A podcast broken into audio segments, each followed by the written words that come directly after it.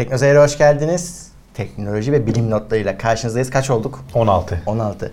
16. bölüm. Evet. Yine benlesiniz. Evet. Canlı takvimler uyuşmuyor. Ya zamanlamayı uy- uyar bir türlü uyduramadık. Geçen hafta da atlamak zorunda kaldık. Hmm. Tam oluyordu falan.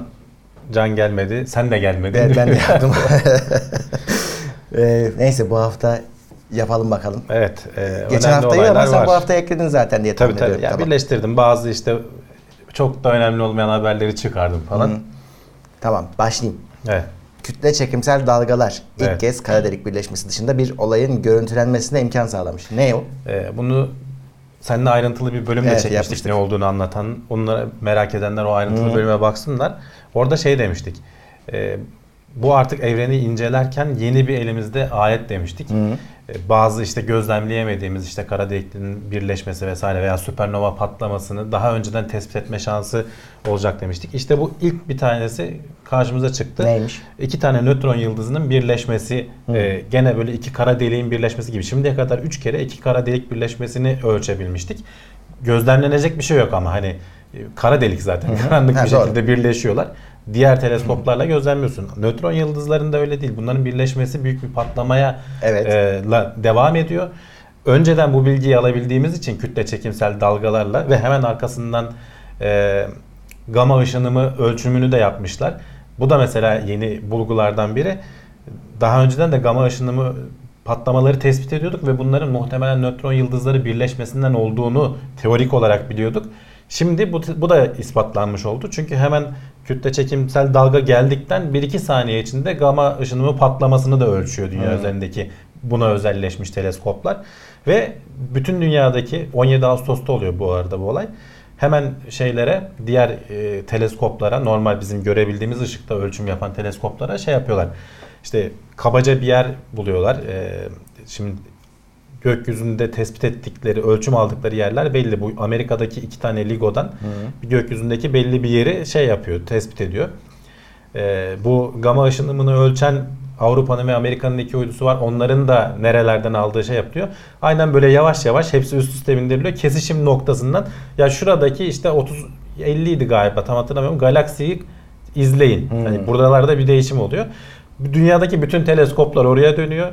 Ee, hakikaten de bir tanesinde patlamayı tespit ediyorlar. Ee, Ekrana görüntüleri de gelir. Çok küçük tabii anlaşılmayacak bizim hani Hmm. şeyde ama bilim adamları tabii bunu çok daha ayrıntılandırabiliyorlar. İki tane nötron yıldızının birleşmesi.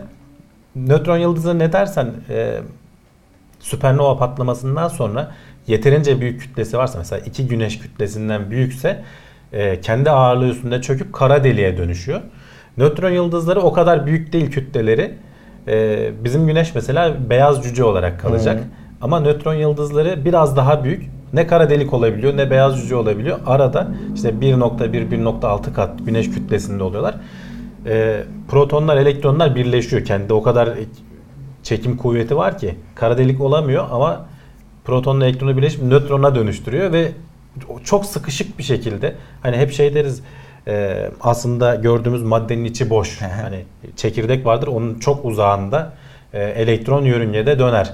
E, hatta şey örneği verirler işte stadyumun ortasında çekirdek oluruz. E, stadyumun izleyicilerin olduğu en uç noktada da elektron bulutları Hmm. dönüyor şeklinde bir analoji kurulur. O kadar boşluk var aslında elektronların. İşte nötron yıldızlarında o boşluklar tamamen yok oluyor ve e, çok küçük bir alana yani işte hep şey örneği veriyorlar. Manhattan örneğini veriyorlar. Artık bilmiyorum yüz ölçümü ne kadar da işte Ankara kadar veya Konya kadar bir alana bütün güneş kütlesini sığdırdığını düşün. Yani bir çay kaşığı getirdiğin zaman böyle tonlarca ağırlıkta bir malzeme ediyor. Daha fazla çökemiyor içine çünkü belli kuantum Tabii. yasalarından dolayı.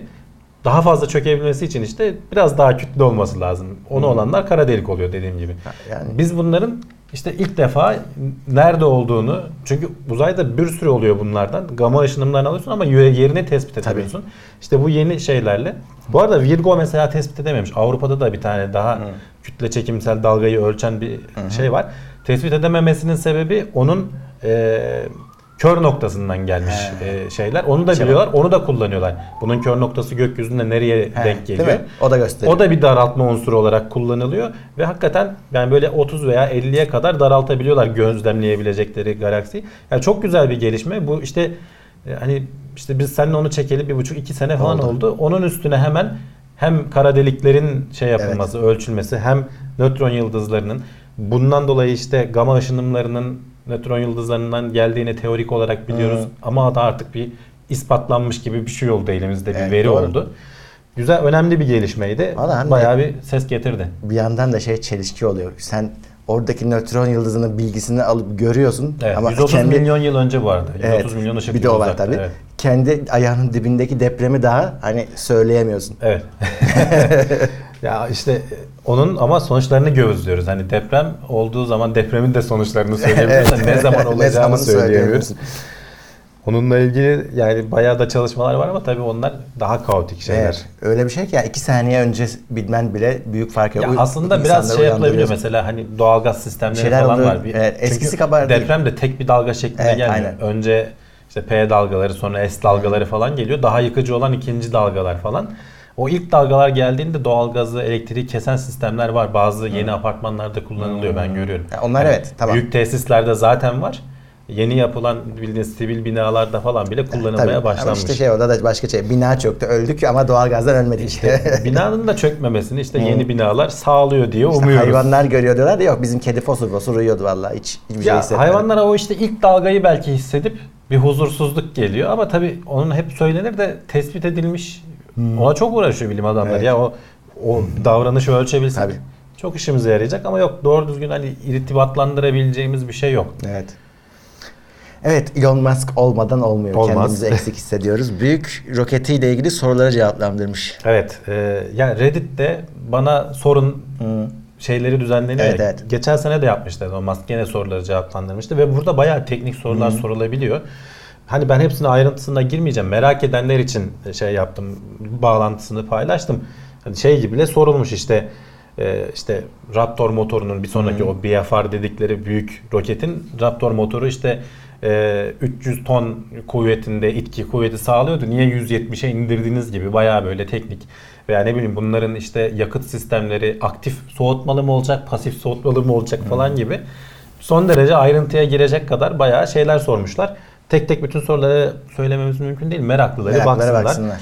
Elon Musk hakikaten hani kendisi cevaplıyor. Bir ara bu Reddit'in AMA diyorlar. Ask Me Evet, Anything. evet, evet. e, etkinliklerine Obama falan bile E, tabii, tabii, katılmıştı. çok kişi Elon Musk da daha önce katılmıştı. Gerçekten de sen yazılı soruyorsun. O da yazılı bir şekilde. Tabii, Tabii, yanında tabii. muhtemelen ekibi falan vardır. Vardır.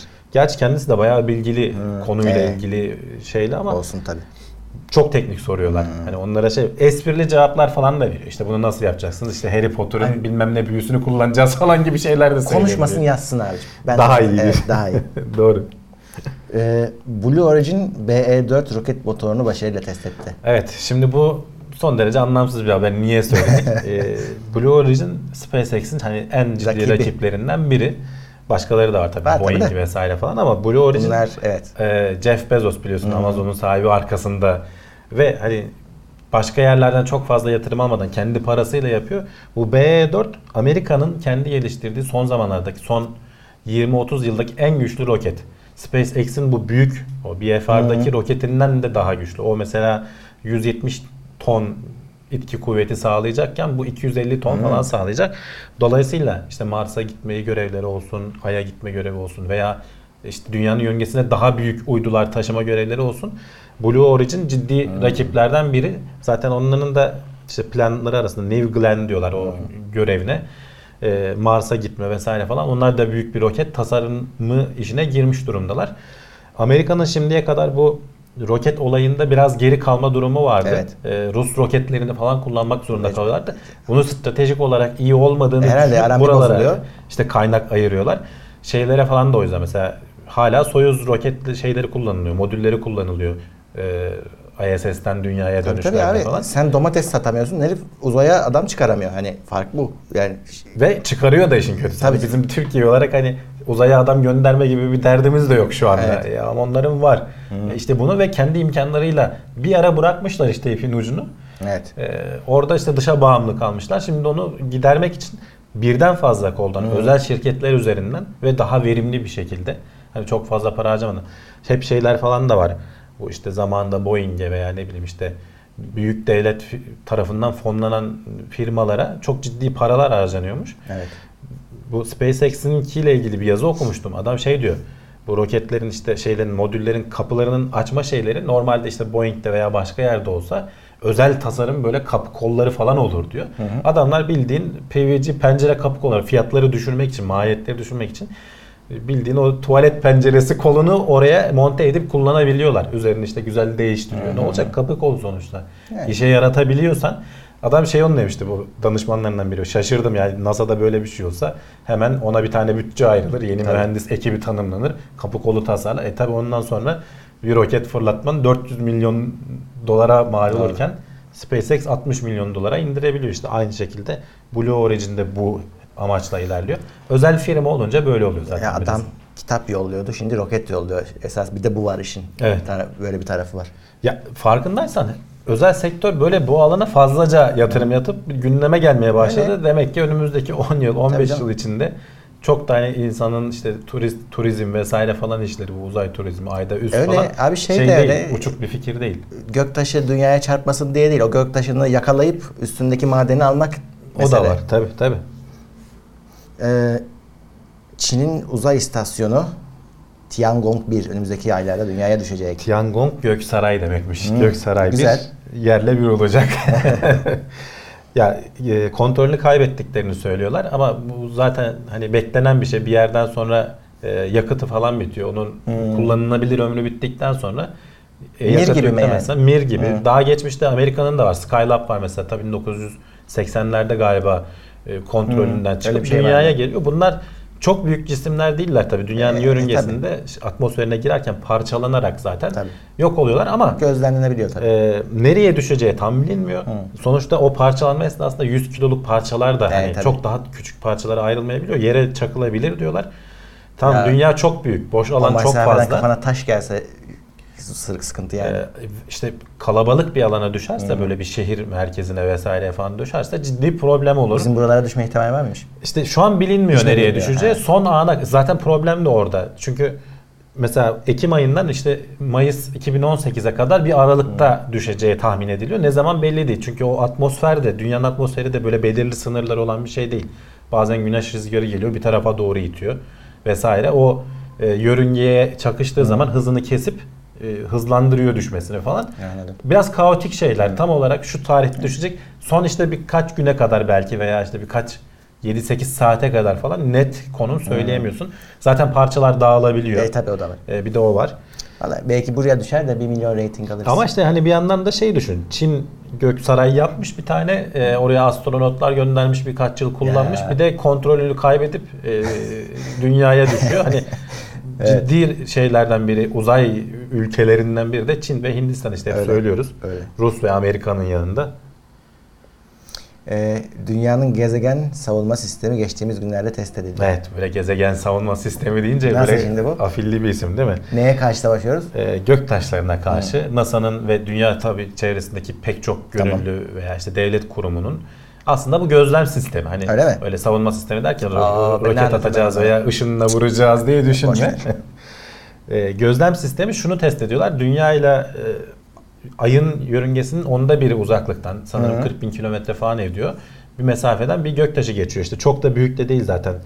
E, 15-30 metre arasında bir büyüklüğü Tamam. olduğu söyleniyor. Bunu e, ne kadar net gözlemleyebiliyoruz dünya çevresindeki bütün teleskopları Hı buraya yöneltip e, ve kendi aramızda nasıl haberleşebiliyoruz? Hani biri tespit Tamam, edebilirse doğru. nasıl yayabilir? Bunun tatbikatı gibi bir şey Ya yapıldı sonuçta aslında. şehre düşecekse şehri boşaltacaksın. O bilgi önemli. Heh, yani veya çok büyük bir şey geliyorsa yönlendireceksin başka bir yere. Yani Büyük bir cisim yaklaşıyor. e, işte onun testi sonuçta bunu takip eden e, bir kuruluşlar vesaireler falan var. Güzel. E bunların te- test edilmesi lazım. Ne kadar başarılı. Neyi test etmişler bunlar şimdi? Ne kadar iyi görebiliyoruz. Hani yörüngesine ne kadar iyi tespit edebiliyoruz. Çünkü sonuçta yörüngesini de bilemiyorsun. Onu bir 7-8 Doğru. gün incelemen, İncelemen lazım, lazım. ki nereye gidecek, ne yapacak, nasıl bir şey etkilenecek onları Sonuçta göreceksin. dört dörtlük bulunmuş mu? Ya dört dörtlük de işte sonuçları daha açıklanmadı. He, Ee, kendilerini deneyip kendi aralarında haberleşme Tamam, tamam. sistemlerini falan geliştirecekler. Çok fazla organizasyon bir arada çalışması gerekiyor. Onu test etmişler. Bu ne hamdi ya? Ee, dünya güneş sisteminde ne kadar yer kaplıyor? ne kadar yer kaplıyordur sence? Kafadan yüzde bir rakam söyle. Yüzde mi? Evet mesela yüzde bir veya binde bir bir şey söyle bana. Ya onu nasıl? Bir tahmin O kadar Güneş büyük bir rakam. Ya çok küçük bir rakamdır o. Ondan Evet, çok çok eminim. küçük bir rakam. Ama hani 100 milyonda bir midir? Kaçtır onu bilmiyorum tabii. Şimdi, Şimdi bak sana ilginç şey söyleyeyim. Ben biliyordum bunun kabaca ama böyle bir haber bulup da görsellerini bulunca hem paylaşalım dedim. Bir kere güneş sisteminin %99.8'i güneş. Düşün. Yani e, güneş tek başına o kadar büyük. Evet. Geri kalan gezegenler, asteroitler, işte gelen geçen kuyruklu yıldızlar vesaireler falan hepsi e, geri kalan 0.2'nin içinde. Bu 0.2'nin yarısından fazlası Jüpiter. Zaten o gö- resmi görünce görecekler. Jüpiter'le Satürn böyle devasa Evet. dünya böyle nokta gibi bir şey görünüyor yanında. Geri kalan 0.07'lik kütlenin 0.07. yarısından fazlası Satürn. Oh, oh, oh, oh. Ondan geri kalan 0.03 yani 10 binde 3 gibi bir rakam ediyor. Dörtte üçünden fazlası Neptün ve Uranüs. Yani e, onlar da büyük gaz devleri biliyorsun. Geri kalan 0.01 lik kütlenin içinde Dünya, Mars, Venüs, Merkür, uydular, cüce gezegenler, asteroitler ve kuyruklu yıldızların tümü var. Yani e, hepsini toplasan bir Neptün bile etmiyor. Evet. Yani o kadar aslında kendi güneş sistemimizin içinde bile o kadar küçüğüz ki hani evreni falan bırak. Evet, Evrende geniş. güneş sistemi de zaten Tabii hani bir şey. kabul edilmeyecek, önemsenmeyecek bir boyutlarda. Aynen. Kendi güneş sistemimizin içindeki dünya da önemsenmeyecek bir boyutta. Bunu hani güzel gösteren bir görsel bulmuştum. Böyle paylaşayım Bence dedim. her insana hani birazcık çocuğa daha doğrusu kafası çalıştığı anda bunu göstereceksin. Evet. Sen buzun hani. Bu, bu- bunun Evet. üzerinde bütün Buradasın. kavgalar bilmem Evet, neler dünya Ne kadar üzerinde. saçma olduğunu hani böyle kavgaların küçük hesapların göstermek için Carl güzel Sagan'ın çok güzel işte o küçük mavi nokta diye bir Hmm, şeyi var. evet. Ee, sanırım e, Viking miydi? Bir böyle uzaya uzağa giden şeylerden biri dönüp dünyayı Aha, çekmiş. evet. Onun üzerinde böyle çok güzel. Onu da bağ bulursam bağlantısını paylaşayım. Koy, evet. Ee, alt yazılı vesaire falan da var. İşte o bu yaz bunu anlatıyor. Yani bütün bu kavgalar bilmem neler falan. Bu küçücük bir nokta Evet. üzerinde yaşıyoruz bunları. Kendi güneş sistemimizde bile hani bir de evren Hmm. işte kendi galaksimizde o küçücük kendi galaksimizde milyarlarcasının içinde küçücük. Onu da gösteren şeyler yapıyorlar ya animasyonlar. Vallahi bulmuşken paylaşayım dedim. Haber değil ama Yap. güzeldi yani. NASA uydusu atmosferdeki karbon miktarından normalden fazla olan artışın sebebini bulmuş. Neymiş sebebi? Murat, Bir yerler mi yanıyor? şimdi NASA sadece böyle uzakları falan vesaireyi incelemiyor. E, tabii. Kendi dünyaya dönük bir sürü görevleri de var. Hani onlar pek ilgi çekmiyor diye aslında paylaşmıyor ama bildiğin görev hani mission dedikleri bu He. işte Mars görevleri gibi dünyaya dönük görevleri Tabii. de var. Bu Hava iklimle kirliliğini falan, vesaireyle falan. evet. Aynen işte ozon tabakasıydı işte Hmm. karbondioksit. Şimdi El Nino kasırgası var. Tamam, Bunun biliyoruz. bazı sonuçları oluyor iklimde Evet. ve bu, bu sonuçların karbondioksit miktarını ciddi oranda arttırdığını tespit ediyorlar. Ama bunun nedenlerini pek bilemiyorlarmış. Şimdi biraz daha buna odaklanıp çünkü son iki yılda ciddi anlamda sıcak iklimler şey- şeyler yaşıyoruz, mevsimler yaşıyoruz. Biz gündemlerde konuştuk işte hatırlarsan Haziran ayı işte iki, son 100 yılın en sıcak Evet. ayı oldu işte. Sonra Temmuz ayı en sıcak ayı oldu. Bir yerden Ağustos- sonra bıraktık zaten. bir yerden sonra bıraktık çünkü olmaya devam Evet. ediyor. İşte 2015'e 2016 yıllarında bu biraz karbondioksit salınımının da ekstra artmasıyla doğru orantılı olarak gerçekleşen bir şey. Bu ekstra artmanın sebebi şu El Nino'nun bu 2-3 yılda bir deva- tekrarlanan bir şey kasırga. doğru. Hani hep duymuşuzdur Tabii, yani tabii. ismini. Bu mesela farklı bölgelerde farklı etkileri oluyor. Mesela Güney Amerika'da kuraklığa neden oluyor. Oradaki bitki örtüsünün daha az fotosentez yapıp atmosferdeki karbon emilimini azaltıyor. Hmm. Kuraklıktan dolayı oradaki bitki örtüsü bir strese giriyor yani. Az E, su tabii. buluyorlar sonuçta. Dünyanın başka bir tarafında Güney Asya'da mesela aşırı yağmurlara neden oluyor. Ee, pardon aşırı yağmurlara değil şeye gene aşırı sıcaklıklara neden oluyor. Orada da orman yangınları Yangın. artıyor. Ee, son yılların en çok en büyük orman yangınları orada gerçekleşiyor. Onlar zaten direkt atmosfere salınım. Afrika bölgesinde aşırı yağmurlara ama sıcaklığı düşürmeden aşırı yağmurlara neden oluyor. Bu da e, ölmüş bitkilerin vesairenin daha hızlı bozulmasına Hmm. ve atmosfere gene gaz salınımına neden oluyor. Bunlar da normalde bir denge içinde devam ederken işte bu El Niño'nun arada gelip etki etmesi son iki yılda insanın zaten hani bozmasının Tabii. üstüne katkı sağladı diyorlar. En sonunda da not eklemişler. Bunu hemen işte iklim şey küresel ısınmaya karşı olanlar alıp kullanmaya kalkmasın. Bunların da etkisi var. İnsanın etkisi daha fazla. Artı insanın yaptığı etki bu El Niño'nun mesela işte 5-10 yılda bir gelecekken 2-3 yılda bir daha sık aralıklarla böyle etkilere neden olmasına neden oluyor gibi bir açıklama da yapmışlar. E, NASA'nın bu yönde Yani uğraştığı yapıyorlar şeyler de yapıyorlar da hiçbir şey olmuyor sonuçta. Ki NASA'nın memleketi Amerika en başta zaten bunun sorumlusu. İşte Paris Anlaşması'ndan çekiliyor Evet. gibi bir şeyler söylemişlerden sonra Evet. Trump geldiği ilk yaptığı işlerden tabii. biri oldu. Gerçi o anlaşmanın ne kadar işe yaradığı falan da hani tartışmalı. niyet abi işte niyet. Mesela işte sıradaki haber biraz bu işe yarayan anlaşmalardan biri ama tekrar yaramamaya başlamış mesela. Şey mi e, yeni araştırmaya göre ozon tabakası yeniden tehdit Evet. Bir ara kurtulmuştu diye haber bir ara evet ozon tabakasındaki delik onarıldı diye Evet. konuşmuştuk biz. Ama şimdi diyorlar ki bu Montreal Anlaşması'ymış 30 yıl önce yapılan. O zamanlar mesela kloroflora karbon işte evet. CFC diye geçer kısaltması. Onların ozon tabakasına zararları biliniyor. Onları önleyecek, onların kullanımını azaltmaya yönelik e, Şey falan, önlemler deodorantlar, almışlar. İşte şunlar, deodorantlar, işte buzdolaplarındaki soğutucular, başka gaz kullanmaya Evet, yönelttiler gaz, herkese. aynen. Başarılı da oldu. 90'lar ve 2000'li yıllar boyunca biraz bu gazların daha doğrusu ozon tabakasının kendi kendine onarıldığı görüldü. Hatta bayağı o deliğin kapandığı görüldü. Ama başka gazlar da var ozon tabakasını etkileyen. O dönemde e, atmosferde çabuk yok oluyor diye o gazlar şey yapılmamış. Diklorometan diye bir gaz mesela. Ama şimdi yapılan yeni araştırmalarla bu gazların atmosferin çok üst tabakalarına çıkabildiği gözlemlenmiş. O da şöyle oluyor mesela. Özellikle bu Çin'in orada e, soğu, soğuduğu zaman e, bu gazları aşağı doğru itiyor. Ekvatoral kuşaklara geldiği zaman bu gazlar çok hızlı bir şekilde ısınıp atmosferin üst katmanlarına çıkabiliyorlar. Ve gene ozon tabakasına zarar verebiliyorlar. Bu 30 yıl önce işte dediğim gibi atmosferde bunlar çabuk kayboluyor. O CFC'ler gibi değil. Bunların ömürleri daha kısa. Yukarıya ulaşamıyor diye bunlar kapsam dışında tutulmuş. Şimdi özellikle bu Asya ülkelerinin gelişmesiyle, üretimlerinin artmasıyla ki Çin en başında geliyor bunların. Ee, şu anda tekrar bunlar tehdit olmaya başladı. Bunlara bir önlem alınmalı. Nasıl yani, şey yani yapıyor. öteki tamam deodorantta bilmem ne de varmış da bunlar nerede varmış Ya acaba? mesela PVC üretiminde çok kullanılan şey bu işte plastik gibi var ya PVC kaplama falan diyoruz. Çok kullanılan bir şey. Bunun üretiminde ciddi anlamda bu gazlardan çıkıyormuş ve en büyük üreticisi de Çin dünyada şu anda.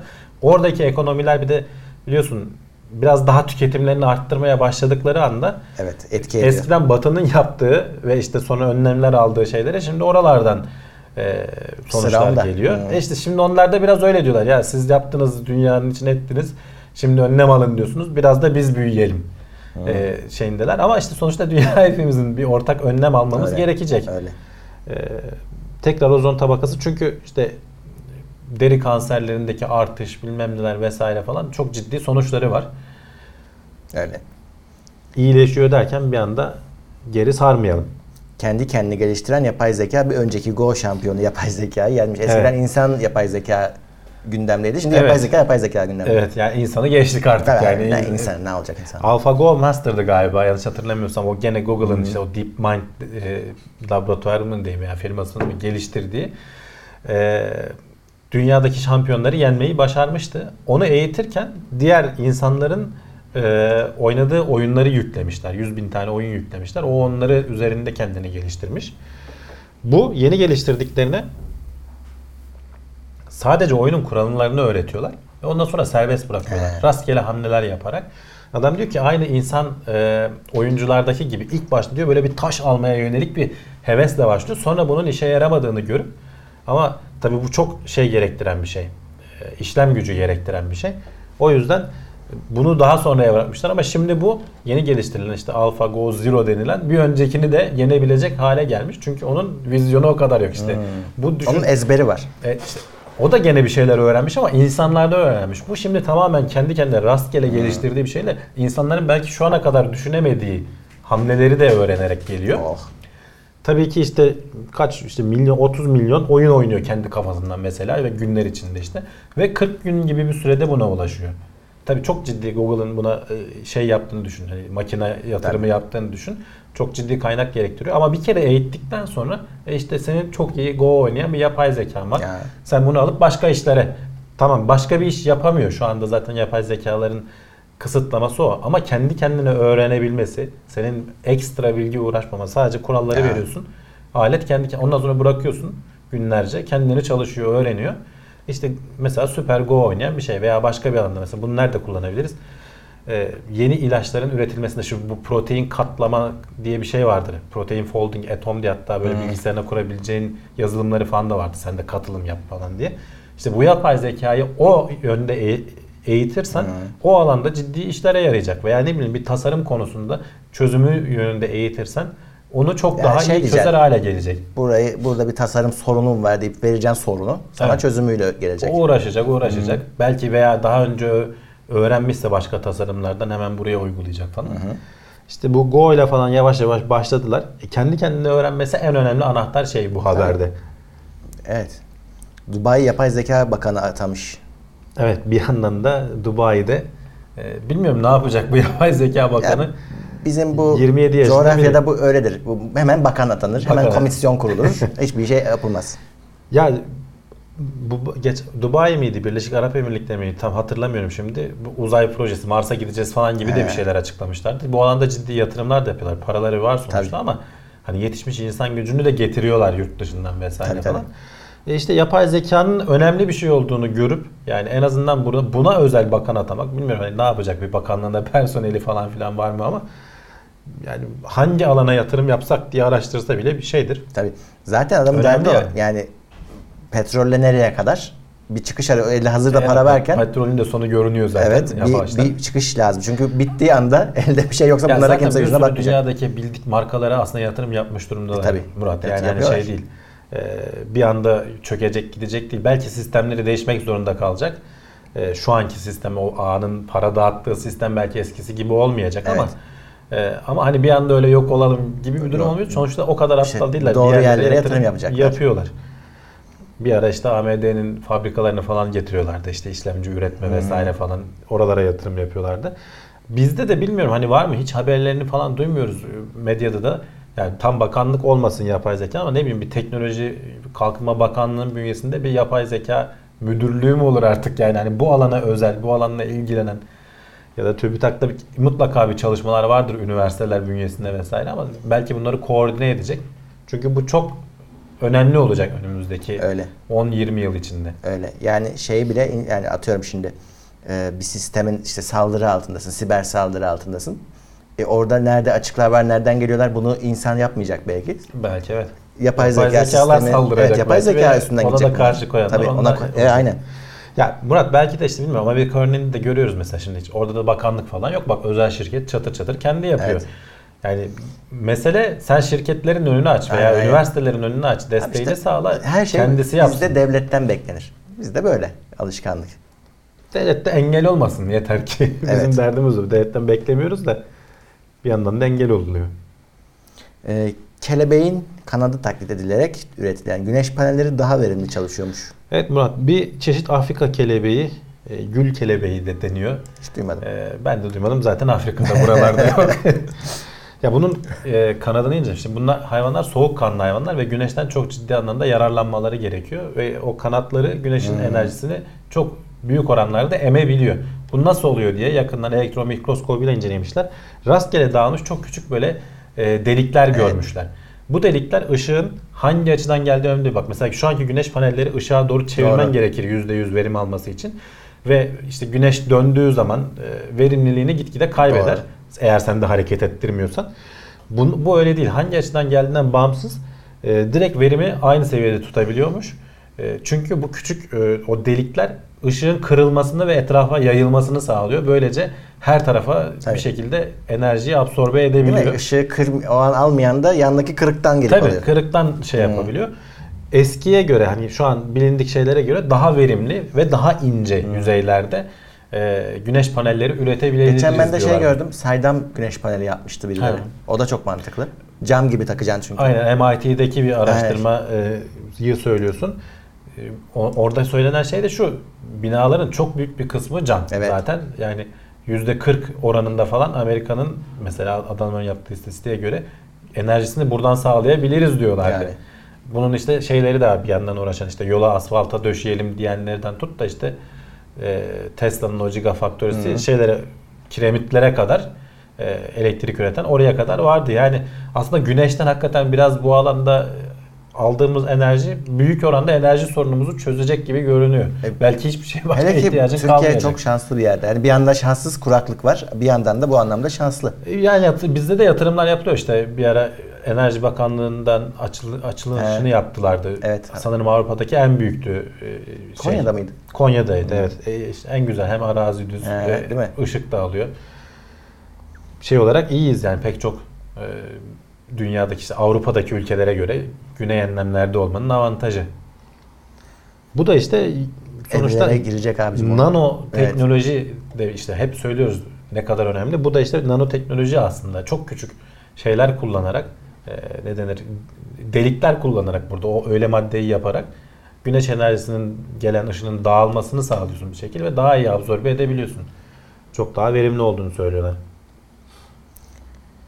Ee, obezite tedavisinde yeni bir protein olumlu sonuç vermiş.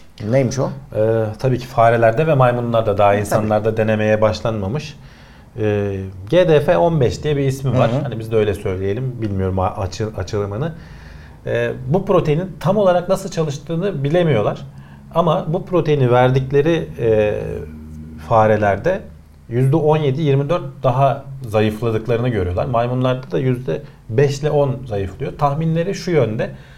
E, bu protein kanda dolaşarak işte bazı sindirim sistemiyle beyin arasındaki iletişimi sağlayan sinirlerin e, iletimini değiştiriyor ve Hı. senin daha uzun süreler tok kalmanı, daha yavaş sindirmeni vesaire sağlayarak tüketimini azaltıyor aslında. Yani tok kalıyorsun bu sayede. Açlık hissetmiyorsun.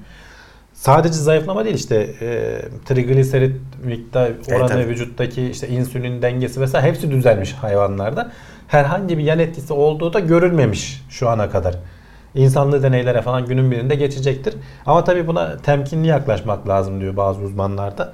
E, mesela kayıp bu %17-24 kütle acaba kas kütlesinden de gitti mi? Evet, O evet. istenmeyen bir şey biliyorsun. Öyle. Hani yağ kütlesi gitsin de kaslar kalsın. Ee, veya bazı işte mesela kalp kası eridi mi vesaire falan gibi bunlara bakılması lazım. Veya bazı işte bu tür bunun gibi etkilere neden olan bazı ilaçlar depresyona falan neden Hmm. olabiliyormuş. Ee, bunun henüz öyle bir şeyleri gözlenme vesaire test edildi mi bilmiyorum ama var mı yok mu ona da bakılması lazım deniyor. Henüz daha alınacak yol var görüldüğü gibi ama ileride bir gün e, sana verdikleri bir proteinle belki kandan aldın. Haftada bir alıyorsun ve bütün hafta seni idare ediyor. Normalde e, buldukları doğal olarak buldukları protein kanla çabuk gidiyormuş. Bunlar bunun biraz daha e, dayanıklısını üretmeyi başarmışlar. Böyle bir ilaç. Yani ilginç. Evet. Ee, belirli miktarda gürültülü ortam yaratıcı düşünme kapasitesini arttırıyormuş. Nasıl oluyormuş bu ya? Ee, bilmiyorum hiç senin başına geldim ama haberde söylenen şu işte bir şey yapmaya çalışıyorsun bir kafede oturdun Tamam. çok daha yaratıcı oluyorsun arka planda o kafenin gürültüsü Bana vesaire hiç olmadı. falan. İşte açık ofisler var mesela orada Hiç sevmem. e, heh, işte kimisi sevmez çünkü dikkatin falan da Evet. dağılıyor. Ofiste gerçi tanıdık onun da şey söylüyorlar. Tanıdık ortamdasın muhabbetleri falan dinleme eğiliminde olursun. Evet. Kah- kahvede veya kafede dışarıda öyle değilsin. Hani arkada birileri konuşuyor sen dinlemiyorsun. Ee, şey test etmişler. Tamamen sessiz ortamda işte 50 desibel, 70 desibel, 80 desibel gürültülerde farklı farklı test etmişler bu yaratıcılıkla ilgili. 70 desibel gürültü bak ne çok fazla ne çok az. 70 desibelde fark edilir bir şekilde diğerlerine göre yaratıcılığın daha yüksek olduğunu ölçmüşler. Bunun da sebebi şey olabilir diyorlar. Ee, sen bir şeylere odaklanmaya çalışırken gelen gürültü belli miktarda. Beynini mi 70 aktif ediyor? Ha, farklı düşünmene sebep olabiliyor seni rahatsız ederek ama çok da dikkatini dağıtmayarak.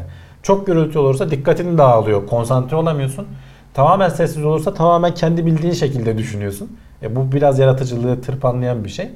Ama hafif böyle seni gıdıklayarak, biraz uyanmanı sağlayarak, uyararak farklı düşünme yöntemlerini tetikliyor olabilir diyorlar. Sonuçta test edilen de işte 70 desibellik bir gürültü ortamda ama şey gürültü, beyaz gürültü hani böyle biraz Hı hı, müzik değil. Dikkatini dağıtmayacak. Müzik de olabilir ama sözlü müzik mesela oturup da söylemeyeceksin falan yani. Hani belki enstrümantal bir şey veya başka bir şey. İşte mesela ka- kafe gürültüsü o arkadaki o harala gürele. Yani o kişiden kişiye değişir. E tabii ki mutlaka canım. Ee, kış uykusu aslında uyku değil mi? Evet yani e, uykudan öte bir şey olduğunu biliyoruz tabii ki. Yani bir yatıyorsun aylarca kalkmıyorsun.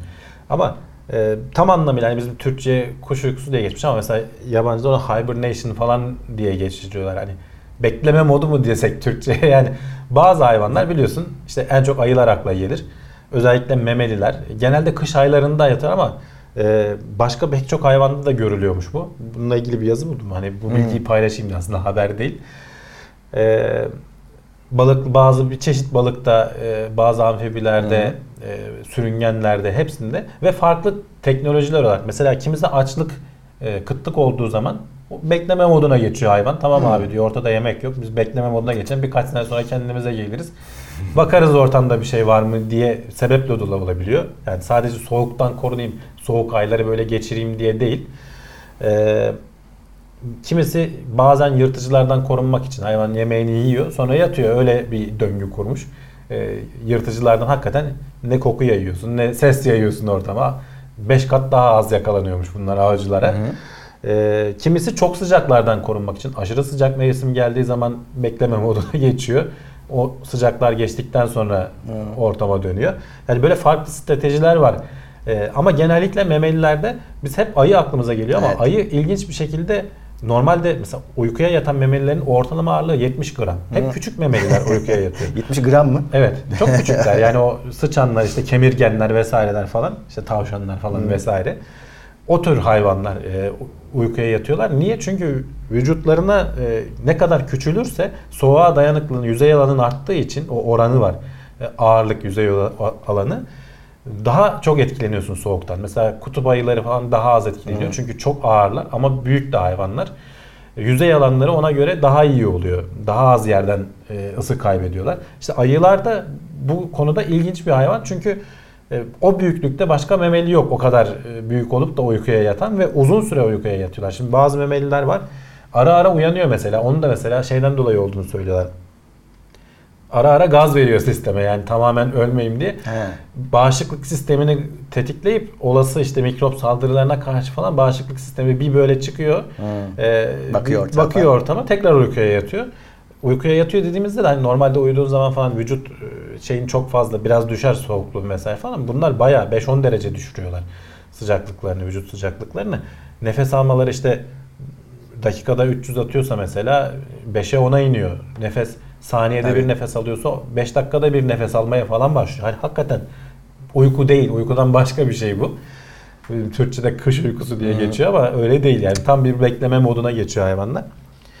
Ee, en uzun e, şey olan hayvan da yenebilir fındık faresi diye bir şey varmış Ne? Murat. Ee, Yenebilir 11 mi? ay boyunca yenebilirmiş evet. Evet. Çünkü yenebilir demesinin sebebi işte uykuya yatmadan önce 2-3 kat tomullaşıyor bu hayvanlar enerji depolamak için. Ee, Romalılar eskiden yiyormuş bunları Hı. sanırım. Ee, 11 ay boyunca uyuyabiliyormuş. Rekorda onda. Güzelmiş. Bir denemede gerçi bir kahverengi büyük yarasa 344 gün uyumuş ama hayvan ölmüş sonra. o sayılmaz herhalde. Ee, hayvanı de test etmişler Uyanamadı. yani buzdolabında saklayıp uyutmuşlar hakikaten uyumuş Oo. bekleme moduna geçmiş ama sonra geri gelememiş. Ee, bir de o var bekleme modundan dönememek var. Ama Yani- hayvanı buzdolabına koyarsan tabii olmaz.